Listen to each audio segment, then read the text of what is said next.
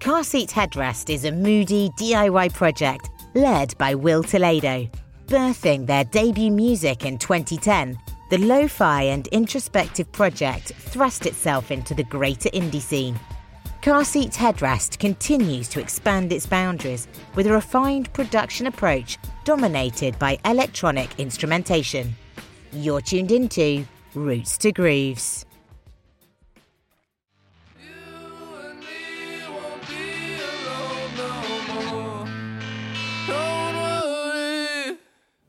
Yo.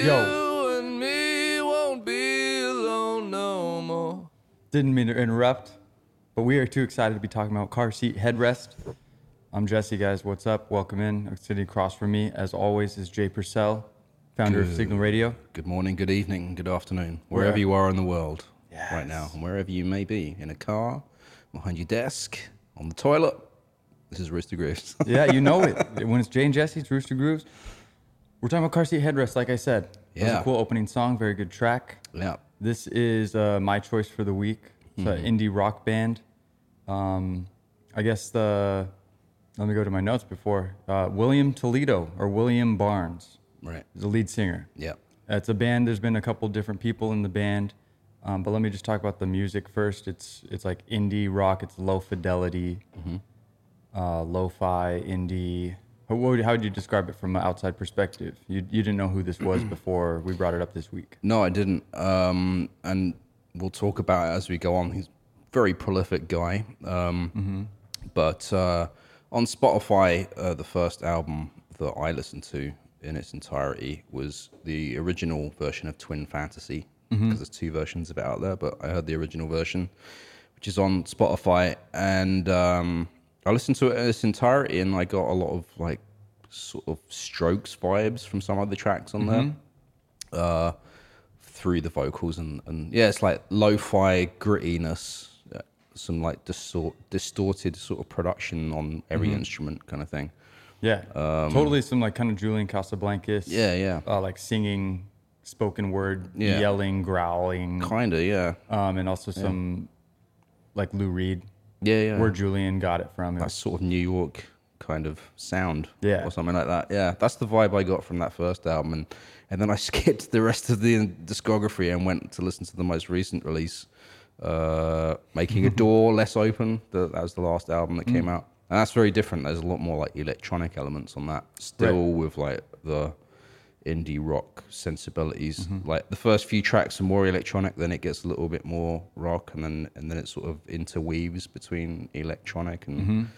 So that was like, it's always interesting to see a band that has a large discography to listen to their very first thing and then their most recent thing. yeah, And like, kind of like, is it the same? Is it different? Like, I don't, it was definitely different, but it was still had a similar sound. So you could tell this Right. artist has a different, different fingerprint on their sound or Totally, I- aesthetic or whatever. I Like, yeah. think what William does really well in car seat headrest is uses influences and like the feel and the vibe of the influences, but it doesn't translate like to the actual instruments being played or like the parts. Okay. It doesn't sound like the influence he's getting it, but he's not directly, but overall vibe wise kind of thing. right, like how Yeah. it makes you Yeah. feel and how Yeah. he's putting that into his music, and he, that's how he's able to create something that sounds unique and Yeah. connects with a lot of people. Yeah, Uh, yeah, Yeah, so like you said, prolific is a bunch of albums out. yeah, yeah. Um, he's done a lot of it himself. Total DIY guy. Yeah. Starting, you know, and we'll get into it, but it, it, starting in his his room, recording stuff. Yeah. He's doing the drums, bass, guitar, vocals, creating it all on his own. And um, like I said, we'll get into it, but he's he's released a lot of music Yeah. and just really built this career out of nothing. yeah, Totally DIY, so very respectable. yeah. Um, they've done they've done KEXP. Mm-hmm. They've done Late show, right? Still Yeah, with Jimmy Fallon. Or Oh, was it Jimmy Fallon? Yeah, it was Jimmy Fa- I think. Yeah. Okay. Yeah, one think it of was the, the one of the late Tonight shows. Show. Oh, I, One th- of- I think it was Jimmy Fallon because I think I saw a clip of Jimmy Fallon doing the, you know, when he hold up the album as you're introducing the artist. Oh yeah, right. Sort of thing. Yeah. Okay. Yeah. Finalized. Yeah. Jimmy Fallon. Uh, um, where else? I'm sorry, I, I, I didn't pull up my, my notes at the right times or whatever. Oh. But a lot of big music festivals as well. I've seen clips of them playing on massive yeah. festival stages. um, And like you said, Twin Fantasy. That was kind of the album that thrust them into the critical acclaim limelight, Yeah, yeah, you know, across the world, I guess. yeah. They their influences. I got some influences like uh, Radiohead, Modest Mouse, REM, Yeah. Animal Collective, Yeah. Beatles, Monkeys, Okay, yeah. Beach Boys, Leonard Cohen, Okay. who I'm not as Yeah. familiar with. I'm a little bit, but not a lot. Right. Yeah. Yeah. I'm even less. Okay.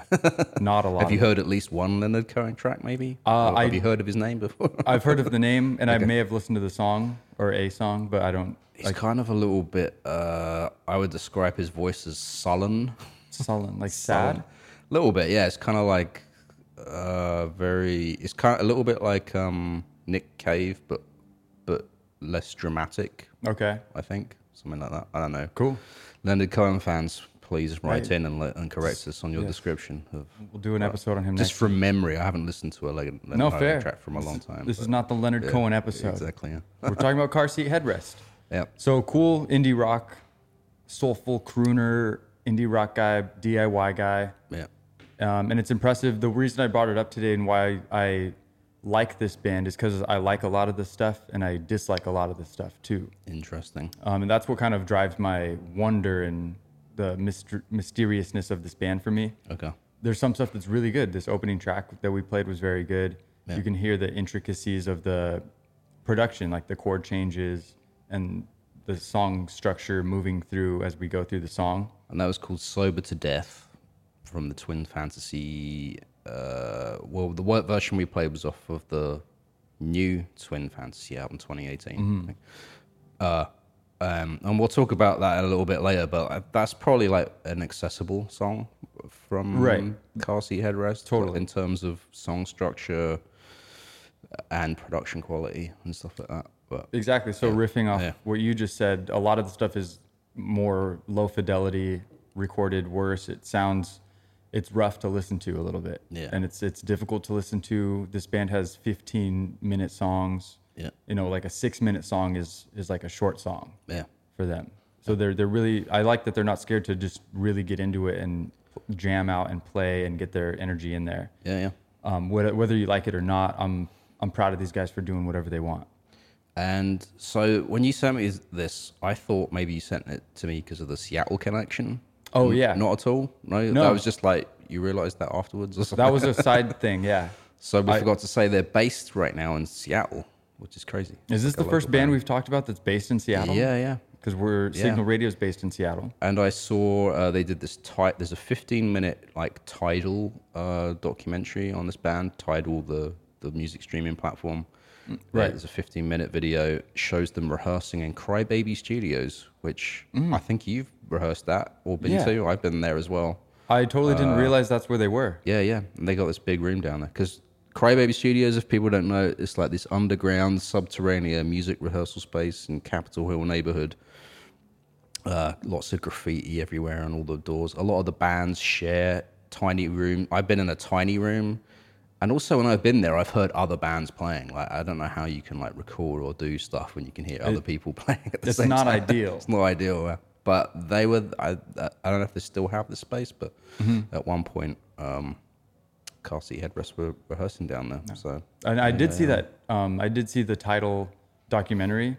It's Yeah, three okay, part yeah. on YouTube. Yeah, yeah. I, I didn't recognize Crybaby Studios though when I was watching. I So that's- recognize that's a the cool i- fact. the iconic door because the opening shot of that shows the stairs and the door, and I took the exact same photo of that like years ago and put it on my Instagram. So Can we can we put those both on the screen yeah, right now? yeah, yeah. I'll, I'll do. Here's my photo that I took.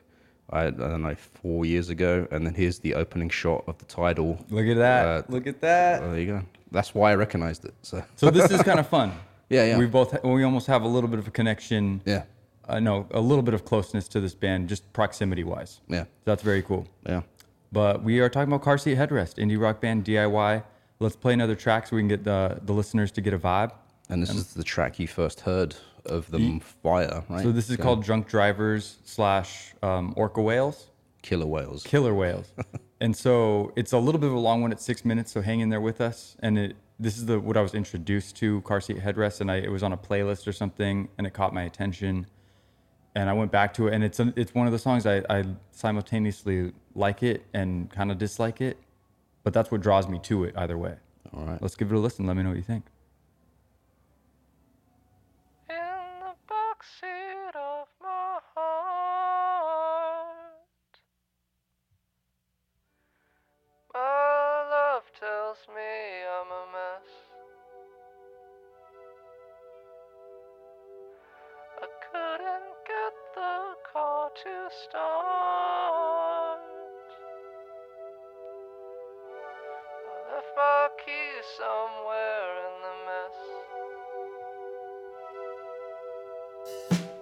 the mess. It comes and goes in plateaus. One month later, I'm a fucking pro.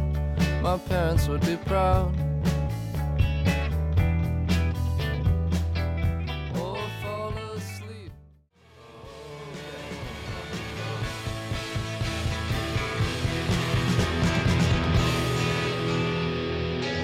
You are tuned in to Roots to Grooves with myself, Jay, and Jesse over here. And that was Drunk Drivers slash Killer Whales by Car Seat Headrest, the artist we're talking about today. And you said that was kind of a love hate song Yeah. for you. Yeah. But why? Explain more. Uh, just the length, I guess. I really? It's don't- only six minutes. Yeah, I don't know. Uh, I, I I didn't listen to this song. I already knew this song prior to this research week. Yeah. You know, so I didn't really listen to it this week Yeah. because I had a preconceived notion of how I felt, Okay. and um, I don't know. L- listening to it back now, it didn't sound as bad as I made it up to be in my head. but the what I said still, um, I still vibe with that. I, like some of the stuff that these guys come out with is rough for me to listen to Yeah. and some of it's it, it just it's like uh, we the the word wanking Okay. you know like when there's a guitar solo and i don't know another artist or somebody in our research at one time called it wanking like Yeah. just solos or just Yeah, doing yeah. stuff for the sake of doing it Yeah. um, and i feel like there's a little bit of that in some of the songs but i i'm just not coming from a jam band type of Yeah. place in music Yeah. and i know that's a, a place where a lot of people really like to be so Well- I don't I don't want to like yuck anybody's yum. I'm just saying for me sometimes it's a little bit too indulgent in that, Okay. you know, like Well, I'll give you a little bit of insight from Will Toledo himself. oh there you go. This is a little bit out of uh, order that we normally do things because this is Teens of Denial album, which is a little bit further on in his, his discography. Before this album, he did a almost over two hour over two hour long album called Nervous Young Man, which he s- he thought people h- found it hard to listen to because it was so long. The length thing that you mentioned. But he basically said about this album, Teens of Denial, um, on a personal level, I kind of disliked it because a lot of the songs were more interested in songcraft than emotional engagement. I felt like I couldn't engage with it as soon as the album was done. I struggled to make every song a deep reflection of myself and something I can connect to intimately. But that took a long time to come into shape. And even though I know what I wanted to do, usually knowing what you want to do does take longer to come into shape because you have to reject more material. I hope I read that correctly. A little, little bit disjointed flow, but so he was not really happy with. Um, That's that's with very it. interesting. so I mean, I think maybe you're kind of sensing that as well because, and this is something we'll talk about, I guess. But he he's sort of shifted from songcraft to like focusing more on the emotional authenticity sort of Yeah, thing. right, So- right. and so this track was not really in his own eyes emotionally authentic so, Mm-hmm. Yeah, so I mean very yeah. interesting. Yeah. I'm not saying I'm picking up on exactly what he was saying. yeah It's uh, you know mutually exclusive ideas I suppose. yeah um, coincidentally matching up. Um, but it, it just their music exists and it's out there and it's for anybody to experience and everyone has a different perspective. So I, Yeah, that, we're talking about them today because I think it's worthwhile to listen to. yeah Because I believe like art just makes you feel something. Good art makes you feel something, Mm-hmm. even if it makes you feel bad. right That's Yeah. good art. Yeah. You know, like you see people like I hate that actor, that actor that plays that bad guy on that TV show. Mm-hmm. Like, ah, he's the worst. Like that was great acting. he did a great job. yeah And to make people feel like they don't like you. Right. Even in Oh, the yeah, real yeah. world. Right. You know? yeah yeah And and people harbor that and and I don't know. It's it's inappropriate to treat somebody like that who's an actor. yeah yeah But I'm just saying that's a human thing that people feel and they, they Oh, yeah. retain that with, s- when they it's such a visceral Yeah. experience, Yeah, yeah, and then they can take that to the, another experience. So for sure. Yeah. so anyway, and and I guess piggybacking off what you said real quick, I think he he he is into the emotional side of the music, and he starts with the lyrics a lot of the time, Mm-hmm. and then writes the music around that. So he's almost like a, a poet, Yeah. and then putting music to his poetry, Yeah, yeah. rather than a lot of artists we see making beats and stuff and putting vocals on last. Yeah. So I think that's another cool aspect of his his writing concept. now, but I think earlier it was a little different. But um, so let's talk about his early years a little bit. Well, Like, let's let's get yeah, on back. Let's go. Let's take a flight to the East Coast. We're going to Virginia. Virginia, Where in Virginia should we land? Leesburg. Leesburg? All right. There better be a good airport there. Never been to Virginia. Never been there. They have a, a nice looks like a nice little town vibe in this photo here. I'll show you We're Oh, this. going on a field trip. yeah, it's on the screen as well. It sorry, looks quaint. sorry, audio viewers. By the way, you can always go to youtube.com/slash signl to watch the, the videos if you. would Maybe like we to. should start to edit out this this portion for the audio folks. Nah, it takes too much time. I only got, I only got a certain amount of hours to edit this. Check I'm out just the joking. YouTube. Check out the YouTube. It's on there for you guys. We appreciate you all. No, we appreciate you. Oh, it looks like a nice quaint town. Looks like It a nice does. Sunday morning, beautiful day. Yeah, Kind of small town vibes. it was.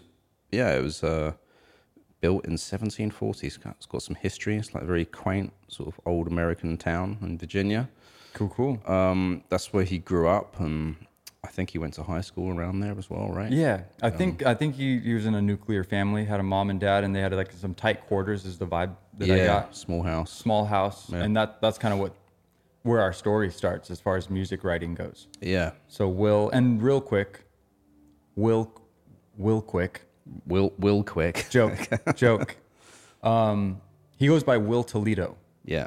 but his real name is william barnes Okay. so i think i might i just wanted to make that clear Do we know where the Toledo thing came in? i don't know i'm kicking myself because i don't know that yeah. we'll look it up on the next uh, music break Right. Yeah. Okay. Um, but anyway, yeah, close quarters in his family. I don't know how musical his family was, but I didn't hear any information about his parents being musical or very influential as far as music goes. Not so much, although it did sound like they had a lot of books in the house that were all about like music biographies and stuff like Okay. that. But he said the curious thing about that is that like hi- I don't know if it was his parents that did this, but his sister did some of it, is censoring certain things and all these books and albums, like words and like pictures. Like there's a John Lennon album cover or something like that that his sister had censored or whatever and stuff. Mm-hmm. Like Just sound- covering yeah, like covering like swear words, cuss words, bad things. So he had like I it seemed like they were had all this stuff Hmm. in the house, but it was censored for some reason, which is maybe it was his sister just being weird. I don't know. It sounds very strange. I don't know. I have too much Okay. information on it. I mean, we'll just leave it at that. We're just here to observe and learn. Yeah. Um, but uh, yeah, and, and it sounded like that he, he described his sort of younger years, Will, as sort of isolated and didn't really get along with other people of his own age at school. So he spent a lot of time by himself. But the way he sort of said this is like he dove into music. Like he spent a lot of his time in isolation working on his music, and he says he kind of feels like he probably because he did that he was like further ahead than most people that would start music because he kind of was in his high school years and just spending hours and hours like uh, you know trying to write music. He said he wasn't. He was very like sort of. um studying other artists that he liked. Um, they might be giants. I think was a was a group that he mentioned. I have I've heard the name. I haven't, re- don't really know much, too much about them. But Somewhat legendary, I think, Yeah. but I've never gotten, I've never dove on in to see what they're about. they might be giants. I don't know. We don't know. we don't know. Uh, but he said he basically would like listen to like that band and a lot of other groups and just start starting studying the music and trying to like figure out his own way of interpreting those songs and or or coming up with his own things based on the sort of chord progressions he was hearing and stuff like that. Right. So it seemed like basically like most of his like teenage years and that he was just really in his own world doing this whole music thing and I mean, to go off that, I, I know in junior high and in high school, he was playing in a student symphony band. okay And Mm. Yeah. so that's where he got a little bit of, you know, music theory Right. knowledge Yeah. to, to propel him Yeah. a- as a foundational, you know, right education. Yeah. And so I get. I, Yeah. As far as I know, he started writing songs on his computer in his room. Yeah, I think that was the other thing he said because I think he was like, uh, you know, a lot of the music he was listening to were bands and stuff like that, but he didn't really have band members to play with, but he had his computer, and so he he always saw the music he was making a bit differently. Um, I think he even said a lot of his original material was more like loop based. Um, like he mentioned, like it's almost like hip hop sensibility, even though his music doesn't have any of that sort of beaty sound or anything like that. Like not in that kind of genre. I don't feel like Sure, any- at yeah. least, but uh, from a com- computer perspective, he was he was doing it more like from a loop kind of sort of approach. So like yeah, I mean, so it's kind of funny that he's sort of his music sounds indie rock, sounds like a band, like even some of the earlier stuff. Right. cons- Considering he's just basically a bedroom producer. but, Yeah. Like yeah, And, yeah. and gives it a very band feel. yeah, yeah. Very indie rock. Yeah. Um, I don't know what the DAW he was using or the specific equipment, but I think he had like a built-in microphone software type thing. It was like a, Oh, a- yeah. like a recording I think it bundle was M- package. Microsoft Audio Recorder or something like that. Okay. Um, Or something like that on his, I guess, a PC. Yeah. I'm guessing. guess I'm. I yeah. I don't know the specifics. I wish I did. That's the information I was able to find. Um, Mm-hmm. but yeah, like you said, loose. Um, like loop. Loop. I cannot. Loop is the word. Loop based yeah. improv. Yeah, yeah, yeah. You know, and then kind of putting things together, and that's how that first uh, Twin Fantasy album was made. Yeah. And, I- um, yeah, go ahead. No, just before we get um, too far, I guess. I think he graduates high school, and Yeah. that's when he starts like pumping out music. And I Yeah. so he built he built like five albums. Yeah.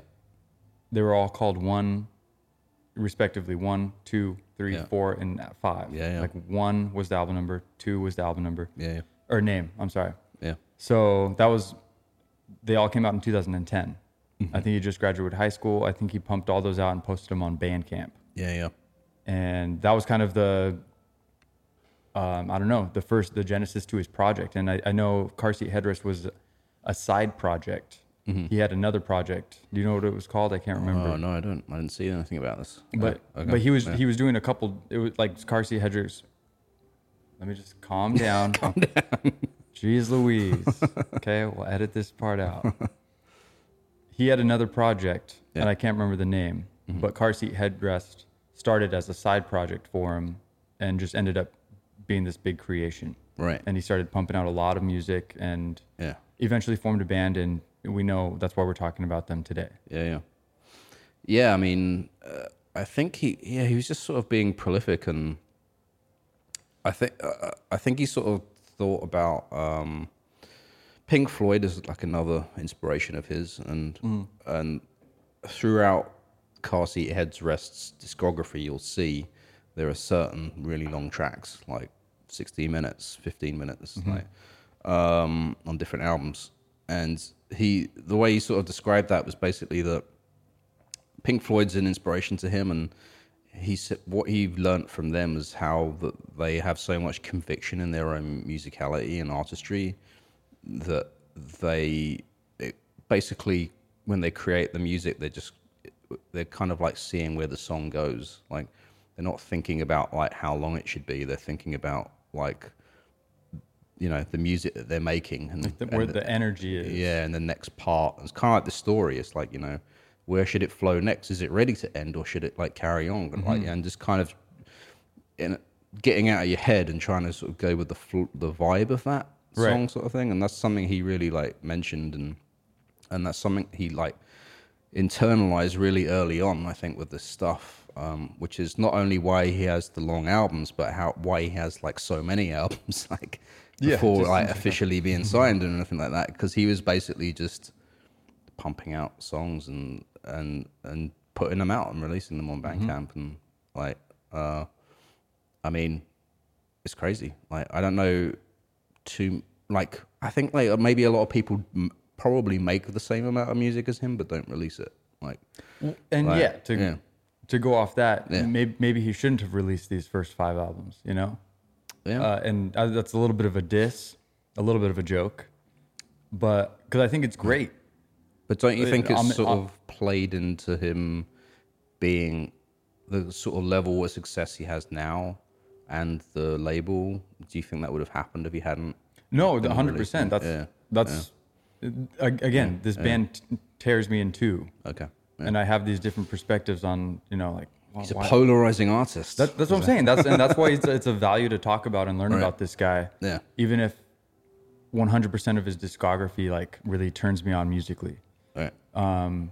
Uh, yeah, so that's why we're talking about him. It's really cool. So maybe he shouldn't have released those albums, but Mm-hmm. he did, and I think that is a huge value to his career Yeah. because he had that that resume out there in public, Yeah. and people could see his growth Yeah. and see where he came from and seeing just that he's able to put in a lot of work and Yeah. pump out music. Yeah.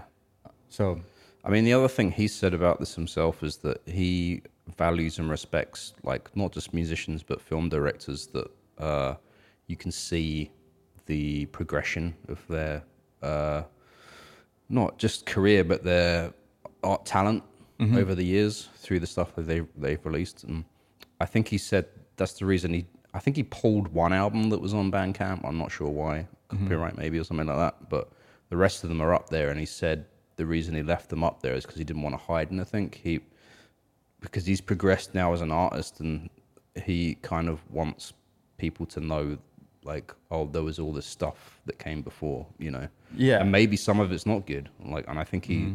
he knows that himself i don't think he's the last person to say all of his stuff's great i think he'll, Yeah. he'll actually acknowledge like a lot of his earlier stuff wasn't good but And I'll kind of interject yeah. with some of our creative mindset Yeah. portion of what we like to talk about in here. Because uh, um, one of the things that he did say is that he likes to, or, or the way that he thinks about music is like it's not finished. Yeah. Like, or uh, art in general, it's never finished.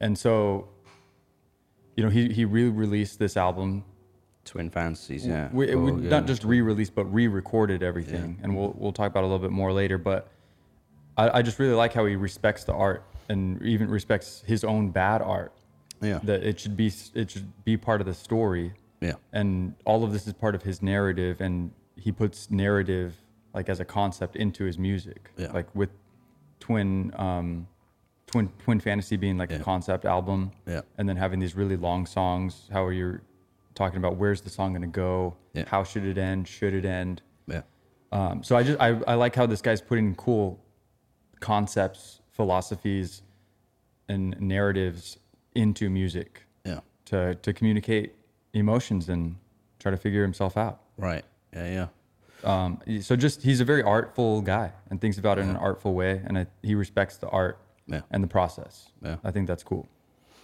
Well, I feel like we should play a song maybe off of Twin Fantasy, although it was like out of not the order I had. Or should I just play the track I had lined up anyway?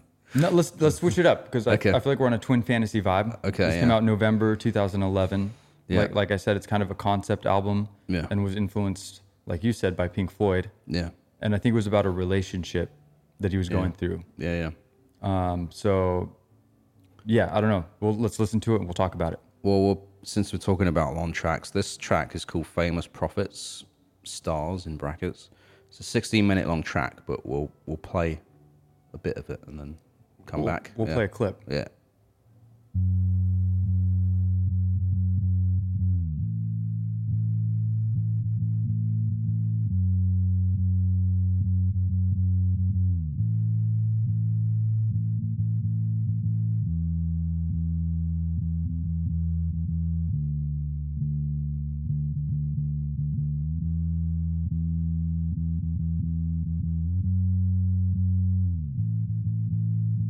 Apologies to future me's and you's.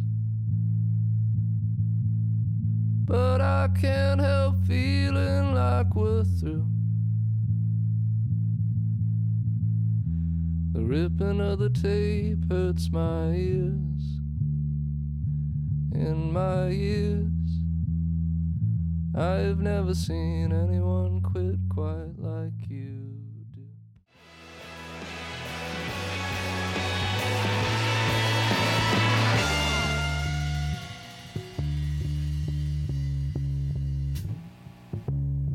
I was waiting for it to take a turn. I was like, it's keeping Uh, my interest. Oh, That was pretty good. I was like, this is the moment where it's like venturing into the getting to be 16 minutes. long. Yeah, yeah. It's like, hey, we're, we're going in deep here. It's good though. Famous profits from the 2018 version of Twin Fantasy from Car Seat Headrest here on Rooster Grooves. Um, yeah, so the thing about this album is there's there are two versions of it. There was one that he did in 2011 by himself. So, and, but the track you played was off the 2018. That version, yeah, it was off the 2018 version. And the difference is that I've heard some people say is basically he uh, not it wasn't just re performing the songs with a much better production quality Mm-hmm. but i think he also like tweaked like the compositions and the lyrics a little bit maybe There's some updates made. yeah basically because it's like the thing we were talking about before we played that track was like should he or shouldn't he have released all of this stuff on bandcamp you know but throughout his career he's like recycled songs or recycled parts of songs like the hooks lyrics he makes like references uh, in his new lyrics to old older lyrics and it's all sort of part of it like some people said it's kind of easter eggs for like his fans or whatever it's like oh he did this back then but i think for him personally like you know, i think he's very aware of his evolution as an artist Yeah. and how he's getting better and how he's learning more and how he wants h- how he in a certain way wants to revisit these old ideas that he did previously but it's like well now i know because you said earlier like art's never finished he never sees anything that's finished Yeah. so like now with like your new hindsight you can go back to this old track you wrote and like make it better like, i don't know too many people that do that but Right. or anyone like artist wise but like I feel like most artists yeah kind of subscribe to the way of thought of like, put your thing out and then don't touch it ever again. and that's like, it. That's it. Yeah. yeah. Um, and that's, it's whatever you want to do. Yeah, Again, you can that's do why- it. it's your material. You wrote it. You There's can do it. nothing wrong with re-recording something or re-releasing it. No, do whatever you want, and that's why I like that he's doing whatever he wants. because I've heard most artists will, you know, like a track they've released now, they might, might have written ten years ago or more. yeah. but they didn't like. They were like, oh, it's kind of good, but I didn't really figure it out how to finish writing it or whatever, or and then then they'll figure it out later and, and put it on an album. But with Mr. Toledo here. He, he's like really already released it way back in the day, and now he's like, here it is again. I, I think it is a cool thing to do, Yeah. though. I think Yeah, when you yeah. look at his discography from an outside perspective, yeah, um, once everything's released, especially when when maybe he's done with his career, yeah. uh, it like there are Easter eggs, and you can kind of put these little things together, and it makes his whole presence Yeah. for his music kind of more engaging. There's Yeah. a lot to little things to put together. Yeah. Easter eggs, like he said, um, but it is it's a narrative, and you can see the progression and see the narrative of uh, you know the process moving forward. So I think it's it's a cool thing to do, even though I I might not do that with my music. Yeah. I don't know. If it, everyone do whatever you want, and it's all good. That's all I Yeah. have to say. Yeah, yeah. I mean, yeah. So he did all of this, all of this Bandcamp stuff uh, through after he graduated high school. He went to college, university. I think he changed universities. He didn't have a good time at the first place he went to. I- I don't know the details other than that. Um, but um, he did eventually get signed to Matador in 2015 and so the so he he did like i guess 20 twin fantasy the first version 2011 was probably his first maybe real-ish album after all of his bandcamp stuff That's Like- what I'm saying. Yeah. Is, was why that why Twin Fantasy is significant. right Right. and then he followed that up the year later with monomania which i look do you know monomania is a real saying Um, it's it's a word. I think I had looked it up. Do you know it? yeah i think it's it's basically to be like a enthusiastically obsesses about one thing If it's, my god now i can't do the words enthusiastically obsessive about one thing Okay. yeah monomania Nice. Bring the vocab game to the table. yeah and then uh he did So, a- and the only thing I have on Monomania, real quick, is that Twin Fantasy was like a being in a relationship album, and then Right. Monomania was kind of the other side of that, and it was more of a breakup album okay after that relationship. right yeah, yeah. Interesting. narrative Again, uh, coming I- into play here yeah Exactly. Um, he did a few other things, but The Nervous Young Man was like his album before he got signed to Matador, and that was the, the over two hour long album, two hour long album. And then so he gets he does Teens of Style, which is his first signed thing. But again, it's about recycled because I think a lot of the songs on that track, I don't know if he re-recorded them, but I, I think he might have re-recorded. I Them. think same thing, kind of re-recorded re- a Yeah. little bit of updates. so it's like a compilation of like select tracks that he'd released throughout all those different albums Mm-hmm. up until that point and that was his first matador release and then yeah teens of denial was like the one that people didn't like so much and then he redid return fancy so it's taken a while like to actually like come back and s- to do like original original albums for matador i think it seems like, Like, Right, real quick, yeah, I'm yeah. I'm not sure if I got something wrong, but I thought Teens of Denial was the one that people do like. oh well There was he does, he's not so fond of well, it. there was Teens of Style, Uh, Teens of style. Yeah. and then Teens of Denial. I think we had some pr- pretty good like critical acclaim.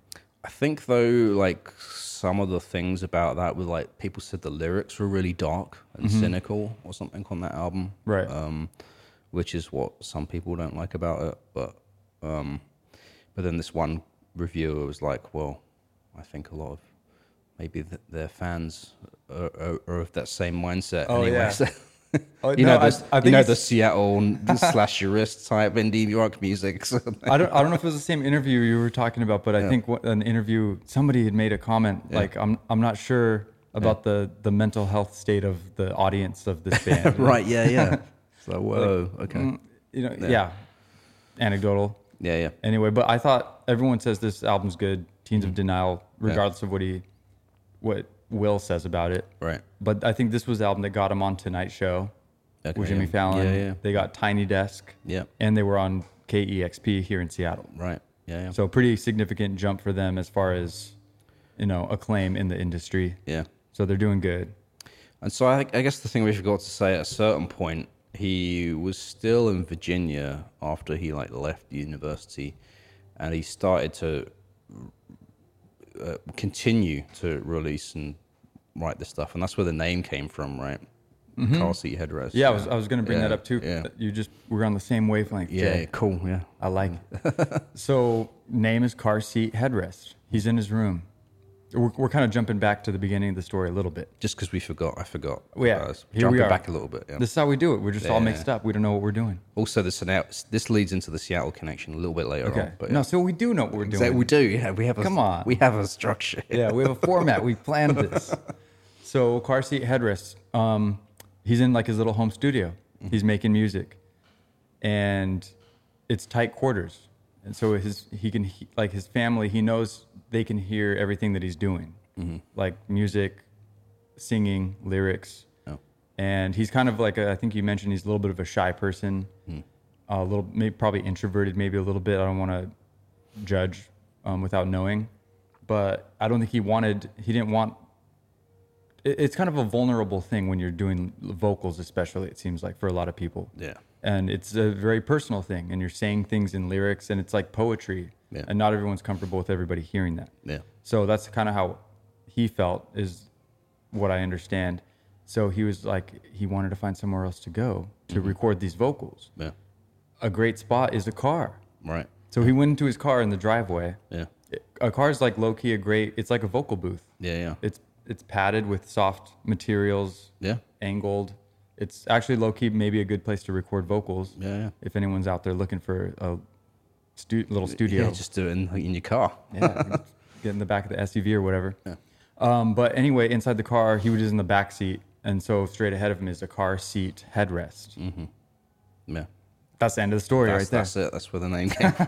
Car seat a lot headrest. of buildup for a, a minimal payoff at the end.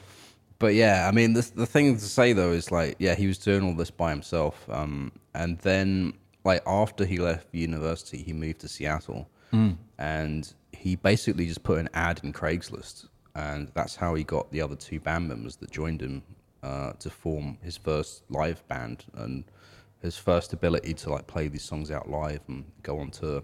I think like he might have already had the Matador deal or been close to getting it at that point as well.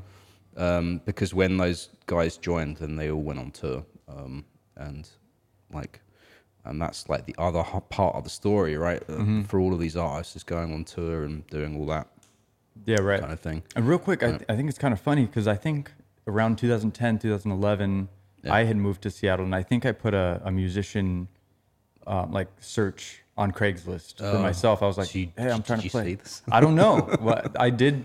I responded to some people, Okay, and people were hitting me up a little bit. I never hooked up with anybody seriously, right. Yeah. um, but I wonder if I scrolled past Damn. Will Toledo's message somewhere in there. You could have been in car seat headrest. I man. could have been. Yeah. I don't know. Do I want to? I don't know. I'm just. I love it. I love it.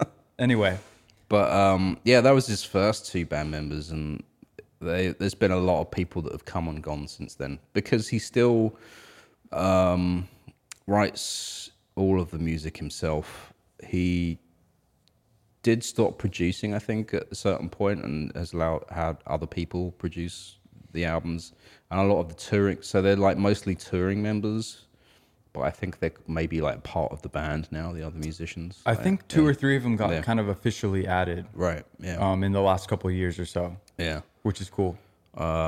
and yeah, I mean they're all they're a really good band. Like if you ever see any clips online from different years, even with the different lineups, they seem to like have a really solid live sound happening. Yeah. The NPR th- clip I saw was really funny because all the band members were just sitting on the floor with no instruments, listening to him like wail on an acoustic guitar. or something. Yeah. Didn't the drummer have like a little mini drum set or That's something why I- weird? I, didn't see the entire performance. I just saw one short clip of it. Mm-hmm.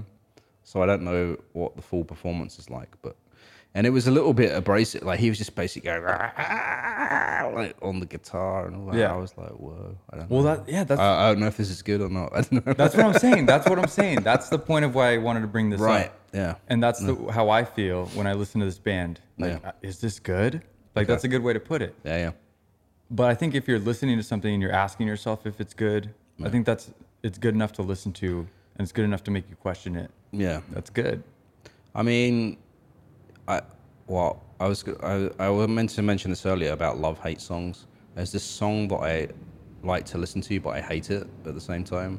I think it's called Passion Fruit by Drake. Mm-hmm. I, I like I heard, I was doing some work once, and a part a part of this project, these people had put this playlist together, and that was on there, and I was like listening to it, and I was just like, this is a really weird track. I was like, I kind of like it, but I don't like it at the same time. don't fully like I it. don't fully like it. Yeah.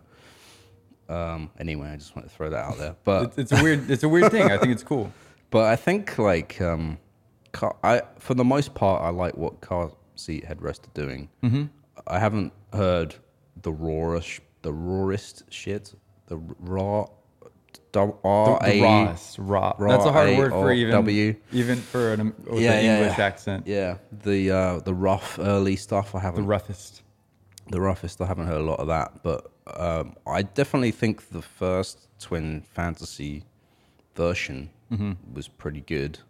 The second version is more like stadium rock produced, kind of in a way, Yeah. like which is not bad. It's just different than the first version. Like, Yeah, and that's kind of where we're at in the narrative. So Yeah. they come out with Twin Fantasy, Yeah. re-recorded everything with some updates to the structure and musicality, music itself. yeah. and I don't know. I think I, I think it, this record is also seen as a very good record.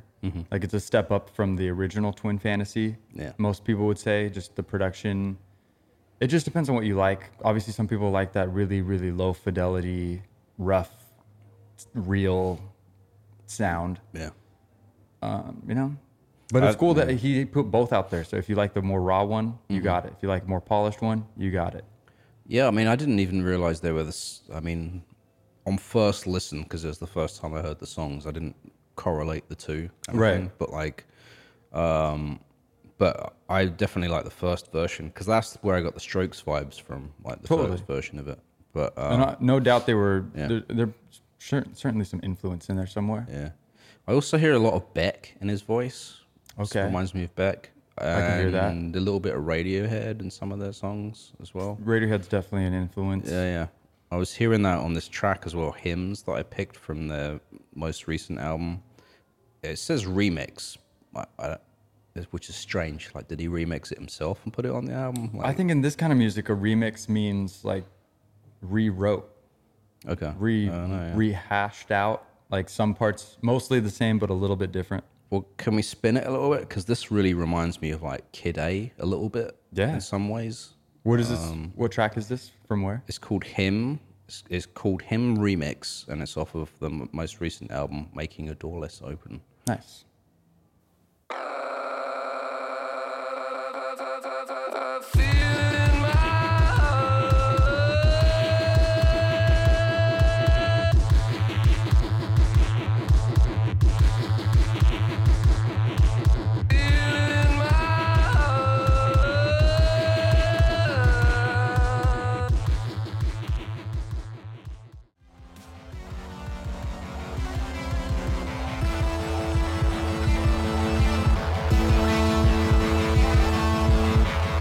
Him Remix from Car Seat Headrest.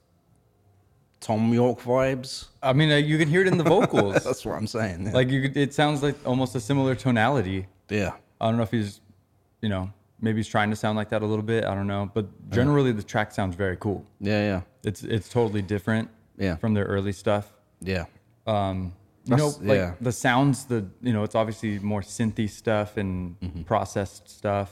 Yeah. Um, but the the still the weirdness is still in there. Yeah, yeah. Like he he still brings that oddball energy in there. And I don't want to use words like weird or odd. I'm Mm-hmm. using those words in a good way. Um, you know, creative, I should say. Yeah. Uh, interesting. Yeah. So I don't know. It's, it's cool how it's cool to see the progression. This album is quite different. It's electronic. There's a lot more ambient sounds, synthy ambient noise, Yeah. and it's a little bit of a different vibe, but same vibe. Yeah. So I like that stuff.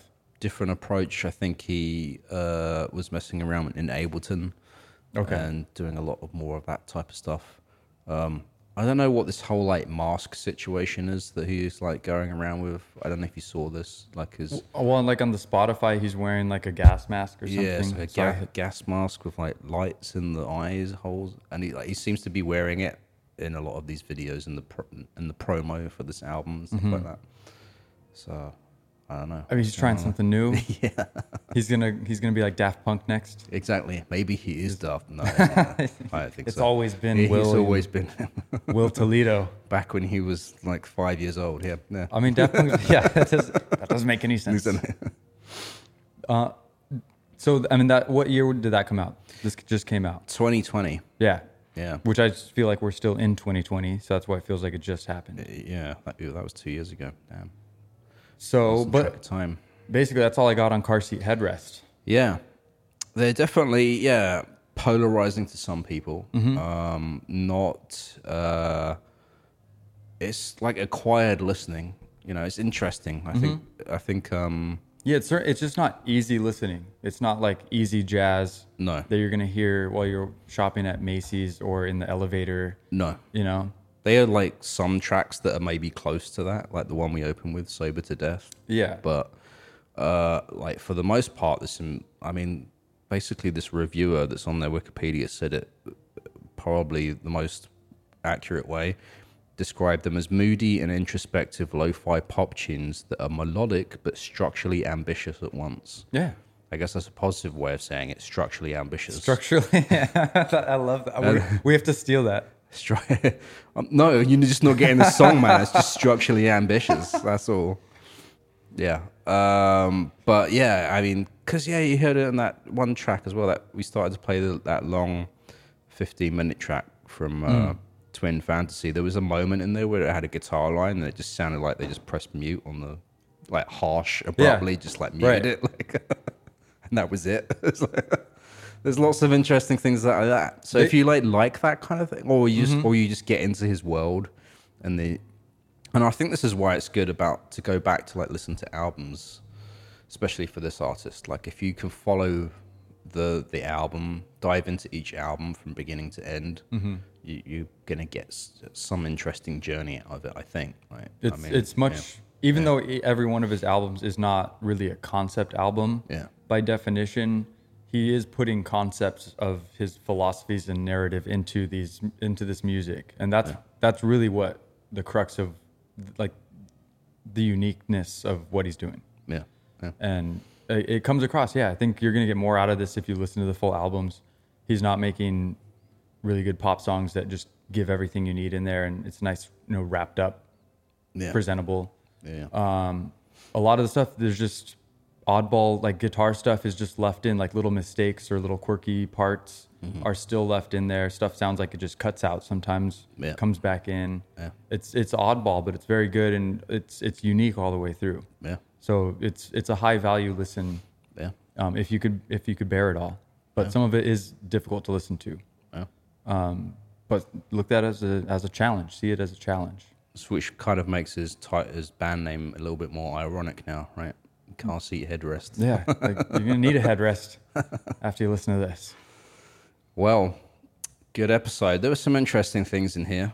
Uh, I also like the fact that he, uh, like, does a little bit of that experimentation. And I think one thing I read about and forgot to say was just about how i- in earlier his earlier music he was doing more of um, uh, like kind of like l- more concerned about song structure. And like you said, his lyrics were like an afterthought. It was it was just like he was just Michael Stiping over it. He said, and Oh, just yeah. like throwing out random words and stuff. Um, but the one thing he did say at a certain point is like w- the songs that he spent more time lyrically on were the ones that he ended up personally liking more himself. Mm-hmm. And so he realized, like throughout his career, as he was doing this, that he should do more of that, like you know, emotional writing, real lyrics instead Something of like, you yeah. actually can engage with uh, Yeah. emotionally. Yeah, and so like he has different things now where he'll say like he'll write you know something and but but he knows it's not finished and so he will like leave that for a while until he can figure out a way to finish it like lyrically kind of thing. So he does do that and doesn't just release it like Nice. but, you know. Um, but yeah, he's sort of you know he's definitely like progressed out in the public with his music but and in his interviews he's sort of describing this as well and so it's kind of interesting to see where he's going now it's like it's more like he realizes that he wants to be a genuine artist because he said like that's who he grew up listening to was genuine artists and he says for the future he just wants to stay true to himself and they get not get swept away with like self congratulation or anything like that Like, um, and just and focus on the emotion and the lyrics and stuff like that so Yeah. I don't think that's how he started, and a lot of his like earlier stuff is very rough in that regard. And but he's like learning out in the open, and No, it's even- all there for us to listen to. Like, it's crazy. Yeah, Hundred percent. No, I love the, what you just said. It, it it really describes how you can see the growth. yeah, It's just really cool to see an artist. You can, like go through the discography and can, you can feel the difference. yeah, and and look about look up this guy look read about him you know um it's it's interesting and i i certainly got value from this band which is why i wanted to bring it up on roots to grooves and i think this was a valuable conversation Yeah. as it always is and i think we always learn something new yeah. so very cool that's car seat headrest guys william toledo out of seattle i did look it up they played in april 2022 so we missed it Ah, i just think they played just a few neptune months or, ago. yeah Yeah, so bummer, but go see him. yeah. If you guys got any cool stories about car seat headrest, um, or some lame stories, or you, if you want to say if you love it or if you hate it, or if you love me or if you hate me or Jay, probably love Jay and hate me. That's how it, everyone, everyone says that. I don't know about that. No, I'm just We kidding. just, we just hate. We hate your podcast from beginning to end. Yeah. we listen to every episode in its entirety. Thanks for commenting. But anyway, hit us up at the email Jay. So I was reading, That's your cue. That's your cue. you gave me a cue. I was reading the the title of the song. It threw me off. Oh. if you got any, if you got anything for me or Jay, hit us up at the email Jay. Roots to Grooves at signalradio.com. S I G N L radio.com. The other night I cried while thinking of having sex with you. Not out of desire or shame, but some subconscious impulse to feel pain. I wiped my tears on my face and neck and the backs of my ears and said, Now it's sweat. Now it's sweat. It's sweat now.